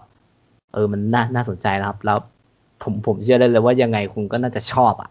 เออ ต่อให้คุณดูยังไงก็แล้วแต่ ผมว่ายังไงคุณก็ต้องชอบแน่นอนเออนี่คือเป็นการดูยังไงก็แล้วแต่เออเป็นการดูยังไงก็แล้วแต่ เออ คือกำลังจะพูดว่านี่เป็นการรีวิวที่แบบโคตรแปลกหนึ่งเลย ยังดูไม่จบด้วย ดูค้างไว้ไอสัตว์และเสือกและเสือกมารีวิวขายคนอื่น มันเอ๊ยยังไงวะใช่ไหมดูยังไม่จบบอกเขาว่าชอบเฉยเลยเออ เออเอ้ยจริง ๆ แต่แบบว่าผมรู้สึกว่ามันยังยังไม่ไปถึงนั่นอะ คือยังไงเราก็ชอบแล้วอะไรอย่างเงี้ยอ๋อ จริงดูไปประมาณกี่นาทีแล้วครับอุ้ยเยอะเกือบอ๋อเกือบคือชั่วโมงหนึ่งแล้ว คือแบบไปไกลแล้วไปไกลแล้วแหละเออเพราะว่าหนังมันอะสามชั่วโมง ใช่ใช่หนังมันนานมากเลยก็เลยแบบไม่ไหวไว้เก็บไปดู เก็บไปดูดีกว่าเออ เก็บไว้ดู เออ แต่ไม่แต่ระหว่างที่แบบพักอะเราจำเรื่องราวทุกอย่างได้หมดเลยเออรู้สึกว่าอ๋อค่อนข้างแปลกอยู่ แต่ถ้าสมมติลองนึกสภาพพักคุณพักไอริชแมนไปอะกูลืมแน่นอน เออเออน่าน่าจะลืมอะไรอย่างเงี้ย เออเพราะว่าตรงนั้นแม่งค่อนข้างเยอะอืมนั่นแหละ ประมาณนั้น เนี่ยที่ผมตอนเนี้ย แค่นี้นะครับคือของคนนุกคือมีแต่ไม่อยากพูดใช่ไหมงอนงอนมีไม่อยากพูดเอาเอาจริงๆพูดก็ได้มัน มันเป็นบอกว่าดูไม่จบแล้วคิดว่าจะทิ้งเลยเอาไงคุณผมไปก็ดูรีวิวแบบอนิผมเมะดิเอ้ยคุณก็รีวิวแบบผมไงดูไม่จบก็แบบ เออเฮ้ยดูไม่จบเพราะว่าไม่ชอบอันนั้นอะไรอันนั้นจะไปดูต่อแต่อันนี้จะทิ้งละอันนี้จะเอทิ้งอละทิ้งไงเอาโอเคเอาก็ก็แปลกดี ผมไปดูอนิเมะ ก็แปลกอะไรดีวะเรื่องอะไรไม่รู้ผมไปฟังรีวิวมาผมว่าพอร์ตมันน่าสนใจผมก็เลยไปลองดู เรื่องไม่รู้ทั้งสองคนเคยดูไหมนะเห็นสายอนิเมะอยู่ก็คือครับเด็ก เด็กเด็กอืมในหมู่บ้านประมาณว่า MMORPG อะที่อยู่หมู่บ้านที่แบบอยู่หมู่บ้านที่มีแต่ monster เทพๆอะแล้วต้องมาอยู่ในเมืองใหญ่ที่แบบอยู่บุสุดรวมเป็นเมืองอะ ก็คือมีแต่แบบ คนกากากๆอะ แล้วพระเอกมันไม่รู้ว่ามันเก่งมากในสำหรับคนแถวเนี้ย ครับ เออพล็อตเรื่องมันประมาณนี้แหละ ก็คือผมค่อนข้างสนใจพล็อตพี่ประมาณว่าเอา เอาความเก่งแบบโอพีอะของของตัวเองอะ มาเล่นเป็นมุกตลกอะไรอย่างเงี้ย ผมชอบ ผมก็เลยสนใจ ผมเคยชอบอะวันพันแมน แล้วก็อืมใส่ใส่ใส่ขี้คุงอะ อ่า อ่าใส่พลังจิตโอละเวงอะเออครับโอ้โหอันนั้นสนุกมาก ผมก็เลยว่าพล็อตพล็อตมันคล้ายๆกับเรื่องที่ผมชอบผมเลยไปลองดู แต่ปรากฏว่าไม่ถูกใจผมก็เลยจะทิ้งอืมแค่นั้นแหละมันมันชื่อเรื่องว่าอะไรนะครับเอ่อลาดเอ่อผมไม่เคยดูอะ บอกเลยเอออืมเรื่องอะไรวะโอแค่ชื่อเรื่องยังจำไม่ได้เลยไม่เป็นไรครับข้ามเออไปได้ได้ไม่เป็นไรถ้าครับมันลำบากใจชื่อมันขภาดษาภาษาอังกฤษมันก็ประมาณว่า เด็กจากหมู่บ้านสุดท้ายมาสู่อ่าเฟิร์สทาวอะไรทำนองเนี้ยอ๋ออะเพราะผมพอเข้าใจอยู่ที่ว่าคุณนุกจะทิ้งเออเพราะว่าเออก็ก็ถ้าจำขนาดชื่อเรื่องยังไม่จำเลยก็ก็เข้าใจได้ครับผมโอเค ก็ถ้าถ้าแบบว่าอารมณ์แบบว่าท่านผู้ฟังแบบว่ารู้สึกว่า เฮ้ย มันเรื่องอะไรอะไรสงสัยว่าทำไมคุณนุกมันทิ้งว่าก็ก็ลองไปหาดูนะครับ ก็คือไออะไรนะเด็กพล็อดเรื่องเด็กนั่นแหละอะไรแหละลองไปหาดูแล้วกัน เออเขาอาจจะชอบก็ได้นะเขาอาจจะชอบกันก็ได้นะคือถ้าไม่แค่ถ้านู้นชอบไม่ยอมถ้าชอบหรือไม่ชอบหรือว่ายังไงก็มามาบอกอย่างหนึ่งนะฮะว่ามันชื่อเรื่องอะไร แค่นั้นขอบคุณก็ขอบขอบขอบมาก เอออะประมาณนั้นประมาณนั้นก็ไม่ไม่มีเขียนในโพสต้องใส่อะไรเอ่ยไหมปะว่าเด็กเด็กจากหมู่บ้านแล้วก็อะไรไม่ไม่ต้องใส่มาก็ได้ฝากมาบอกฝากแบบคอมเมนต์บอกด้วยนะว่าเรื่องอะไรนะครับผมสำหรับคนที่ฟังถึงจุดนี้นะ โอเคอะ มีใครจะเสริมอะไรอีกไหมฮะ อ่าผมผมอยากพูดถึงเรื่องหนึ่งอันนี้ไม่ไม่ดูในสัปดาห์นี้หรอกครับ ผมอันนี้อันนี้ใช้คำว่าบุญเก่าแล้วกันบุญเก่า อืม หนังเป็นสารคดีนะ ที่เกือบจะติด top 20ของคนองหนังละแต่ว่าสุดท้ายก็หล่นมาอยู่ที่ HM แทน ก็คือสารคดีที่มีชื่อเรื่องว่า Dick Johnson is Dead นะครับผม อ๋อก็เป็นเป็นสารคดีของผู้กำกับ Kirsten Johnson นะ ที่เป็นลูกสาวทำสารคดี มีใน Netflix นะ ก็เป็นสารคดีง่ายๆ ที่แบบว่าพ่อของเธอกำลังจะตายเลยเธอเธอก็เลยทำสารคดีจำลองการตายของพ่อของพ่อเธอเอาไว้อะไรแบบเนี้ย อืม ก็แบบถ้าฟังพอดเรื่องครับผมถ้าถ้าให้ดิกจอห์นสันมาเล่าเองเขาก็จะพูดประมาณว่า เธอฆ่าผมแล้วผมก็ฟื้นขึ้นมาแล้วเธอก็ฆ่าผมใหม่แล้วผมก็ฟื้นขึ้นมาเธอก็ฆ่าผมใหม่ อ่าฮะโอเคอะไรประมาณนี้เอออันนี้คือดิกจอห์นสันเขาพูดเองนะพอดเรื่องเวลาเขาเล่าให้คนอื่นฟังว่า ว่าสารคดีนี้มันเกี่ยวกับอะไร ก็เหมือนกับสร้างเหตุการณ์ต่าง ๆ ที่แบบพ่อเธอจะเกิดอุบัติเหตุบ้าง หรืออะไรได้ที่ทำให้เสียชีวิตได้ครับผมอะไรอย่างเงี้ยซึ่งซึ่งที่จริงแล้วถ้าเรามาดูมาดูแบบว่าดูว่าแบบพ่อของเธอกำลังจะตายใช่ไหมแล้วเธอก็แบบเธอไม่ค่อยอยากสูญเสียผู้ชายคนนี้ไปหรอกอะไรแบบเนี้ยแล้วเธอก็ต้องมาทำสารคดีเพื่อลำเลิกเนี้ยมันก็ดู มันก็ดูหดหู่เหมือนกันนะ ดูแบบดูแบบเศร้าๆตอนที่ผมเห็นเห็นหน้าหนังครั้งแรกอะ่ะผมยังไม่เคยดูตัวอย่างนะ แต่ว่า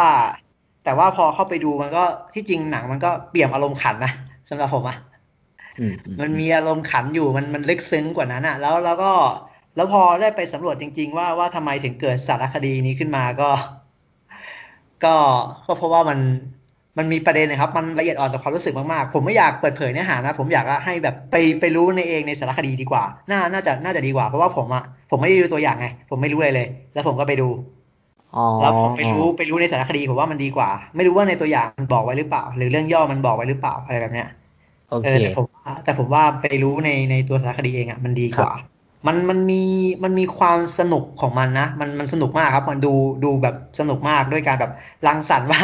ชีวิตหลังความตายของพ่อจะไปเจออะไรบ้าง ขึ้นสวรรค์สวรรค์เป็นแบบนี้นะอะไรแบบเนี้ย แล้วพ่อจะตายด้วยเหตุการณ์อะไรบ้างอะไรแบบเนี้ย แล้วก็เล่าถึงรายละเอียดความเป็นมาของครอบครัว ผู้คนรอบตัวว่าแบบว่าเป็นยังไงอะไรอย่างเงี้ยอืมแล้วก็ตบท้ายตบท้ายได้น่ารักมากได้สนุกมากอะไรแบบเนี้ยผมรู้สึกว่ามันเป็นสารคดีที่ดีเลย เราดูแล้วเราเราสามารถตระหนักได้หลายอย่างอะ คือคือเวลาผมรีวิวผมไม่อยากจะบอกพอยต์ให้คนฟังเท่าไหร่อะถ้าถ้าบอกไปแล้วแล้วเขาก็จะรอดูว่าเอ้ยมันพูดไว้แบบนี้เดี๋ยวกูจะรอดูว่ามันจะเป็นแบบนี้ไหมอะไรแบบเนี้ยอะไรแบบเนี้ยเออผมรู้สึกว่าถ้าไปถ้าไปนั่นเองอะเพราะว่าผมกับคุณอาจจะตระหนักกันคนละอย่างก็ได้ อะไรแบบเนี้ยเออแต่ผมรู้สึกว่าพอมันเป็นเรื่องของครอบครัวเนาะมันเป็นเรื่องของพ่อแม่อะไรเงี้ยมันค่อนข้างละเอียดอ่อนต่อความรู้สึกแล้วแบบ ทำเหมือนกับว่าตัวของเคียร์แซนเนี่ยเขาก็ทำอันนี้ไว้เหมือนเป็นความทรงจำอะเพราะว่ามันมีมันมีประเด็นเรื่องความทรงจำอยู่ ซึ่งซึ่งถ้าถามผมอะผมรู้สึกว่าเออผมให้ค่าความทรงจำมากเลยนะ มันทำให้เรา มันทำให้เราเป็นเราครับความทรงจำอะมันทำให้เรารู้จักคนคนนี้ มันทำให้เรารู้จักคนคนนั้น มันทำให้เรารู้ว่าเขาคนเนี้ยเป็นยังไงอะไรแบบเนี้ย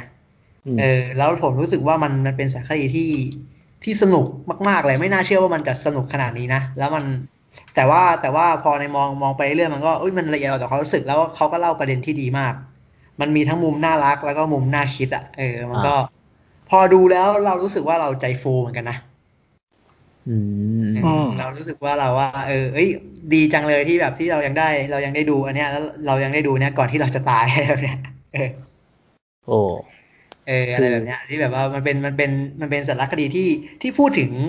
ความตายได้แบบได้ในอีกมุมหนึ่งที่เรารู้สึกว่า เออก็ ก็ถ้าเราถ้าเราปล่อยวางได้แบบที่ ถ้าเราคิดแบบที่ Dick Johnson คิดเราก็คงเราก็คงมี feel อีก feel หนึ่งละมั้งอะไรเงี้ยเพราะว่าตลอดเวลาในช่วงหลายปีในช่วงไม่กี่ปีที่ผ่านมาไม่ใช่หลายปี ไม่กี่ปีที่ผ่านมาของเรา เรารู้สึกว่าเราสูญเสียคนรอบตัวไปเยอะเหมือนกันอะไรแบบเนี้ย อืมแล้วเราก็จะค่อนข้างแบบเราค่อนข้างกลัวกลัวความตายเหมือนกัน เพราะว่า เพราะว่าเรายังมีสิ่งที่เราอยากทำอยู่ ยังมีสิ่งที่เราอยากดูอยู่ ยังมีสิ่งที่เราอยากฟังอยู่ ยังมีสิ่งที่เราอยากอ่านอยู่แบบเนี้ยเราก็เลยรู้สึกว่า เออเรา เรายังเรายังไปไม่ได้นะอะไรประมาณเนี้ยเรายังไปไม่ได้เรายังมีพันธะอยู่อะไรเงี้ยถึงแม้มันมันมันจะค่อนข้างเห็นแก่ตัวนะว่าแบบเอ้ยอยากดูอันนี้นะอย่าเพิ่งตายอะไรเงี้ยยังอยากดูดูนอยู่อย่าเพิ่งตายนะอะไรเงี้ยเดี๋ยวมันจะเลื่อนฉายอีกแล้วเนี่ยอะไรแบบเนี้ยอืมเออเราเราก็จะนะแต่ว่าแต่ว่าเรื่องนี้เขาก็เหมือนดิกจอห์นสันเองก็ ก็มีประเด็นของเขาอยู่แล้วเขาก็ เขาก็คงไม่อยากตายนะคงไม่มีใครที่แบบว่าเอ้ยเราเราอยากตายนะอะไรแบบเนี้ยเท่าไหร่หรอกครับเขาเราก็เราก็มุมมองในเรื่องเนี้ยเราว่ามันก็อันนั้นดีเหมือนกัน แล้วก็พูดถึงได้ได้ดี แล้วแล้วอีกอย่างหนึ่งเรากับเขาก็ค่อนข้างแตกต่างกัน เพราะว่าเขานับถือนับถือคริดมั้งแล้วเขาก็แบบนับถือ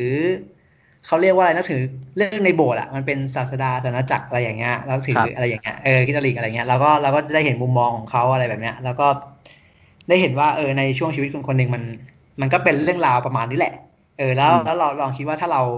ถ้าเรามีโอกาสได้ไปถึงอายุประมาณนั้นอะที่แบบเรามีครอบครัว เรามีลูกมีหลานแล้ว ชีวิตของเราจะไปถึงตรงไหนแล้วมันจะเป็นยังไงอะไรแบบเนี้ย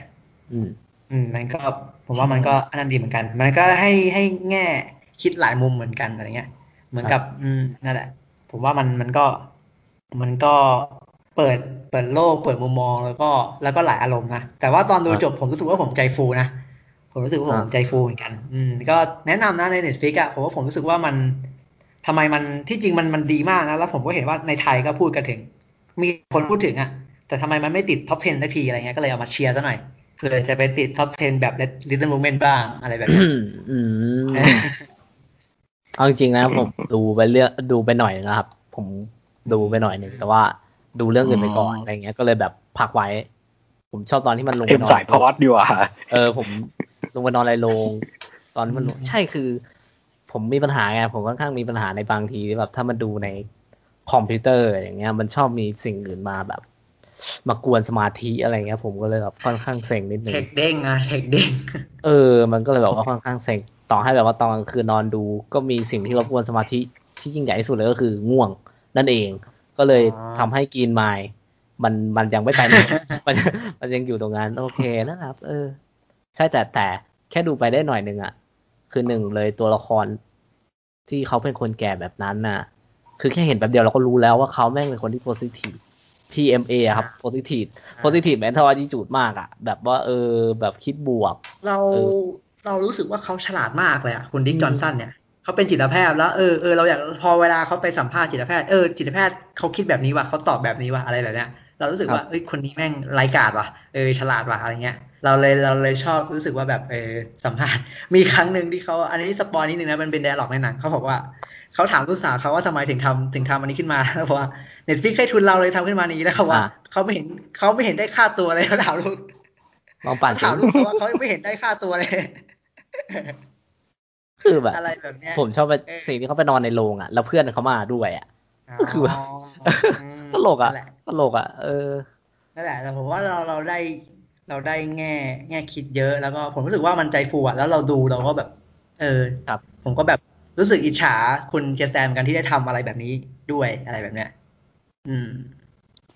ดีนะดีนะแนะนำมาก ๆ ที่จริงดิกจอห์นสันก็หนึ่งร้อยเปอร์เซ็นบน Rotten นะอย่าหาว่าผมลำเอียงเลือกสองเลือกมาสองหนังที่ผมเลือกมานี่คือหนึ่งร้อยเปอร์เซ็นบน Rotten Tomatoes นะ คุณไม่เชื่อผมคุณก็เชื่อนักวิจารณ์อีกประมาณเกือบร้อยคนในรับเทนโทเมโตได้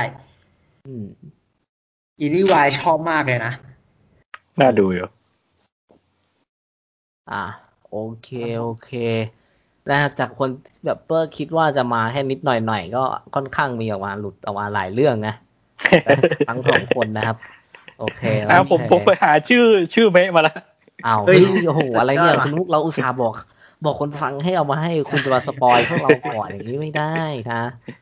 ชื่อมันคือหนุ่มน้อยใส่ซื่อจากหมู่บ้านหน้าร้านดันเจียนมาเข้ากรุงแล้ว นี่คือชื่อ What the fuck? เรื่องเนี่ยนี่คือชื่อเรื่องหรือว่าบทหรือมันว่าบทยาวผมชื่อเรื่องหรือว่าบทผมกถึวีงจำไม่ได้ไง อ๋อ โอเคครับ ดีดีแล้วอะดีเดี๋ยวแล้วเดี๋ยวเดี๋ยวเดี๋ยวเดี๋ยวแป๊บนึงอะมีชื่อภาษาอังกฤษว่า suppose a kid from the last dungeon Booney move to a starter town โอ้โหโอเคครับ ก็พอก็ พอเข้าใจอยู่นะ ว่าทำไมถึงว่าทำไมจำไม่ได้เออว่าทำไมไม่ชอบแล้วทำไมถึงจำไม่ได้โอเคอ่าโอเคนะครับ ผมก็สำหรับคนที่ฟังมาถึงตรงนี้ก็ลองไปเสิร์ชดูกันนะฮะ ว่ามันเป็นยังไงบ้างแล้วก็มาเล่าให้ฟังด้วยนะครับผมว่าโหฟังมาถึงวันนี้ให้เขาไปดูไอ้หนังที่คุณลูกลืมด้วยนะทำไมไม่เชียร์ที่พูดมาอ๋อโอเคโอเคโอเคได้ครับโอเค อ่ามาสุดท้ายแล้วกันก็ มาไอ้นี่ไอ้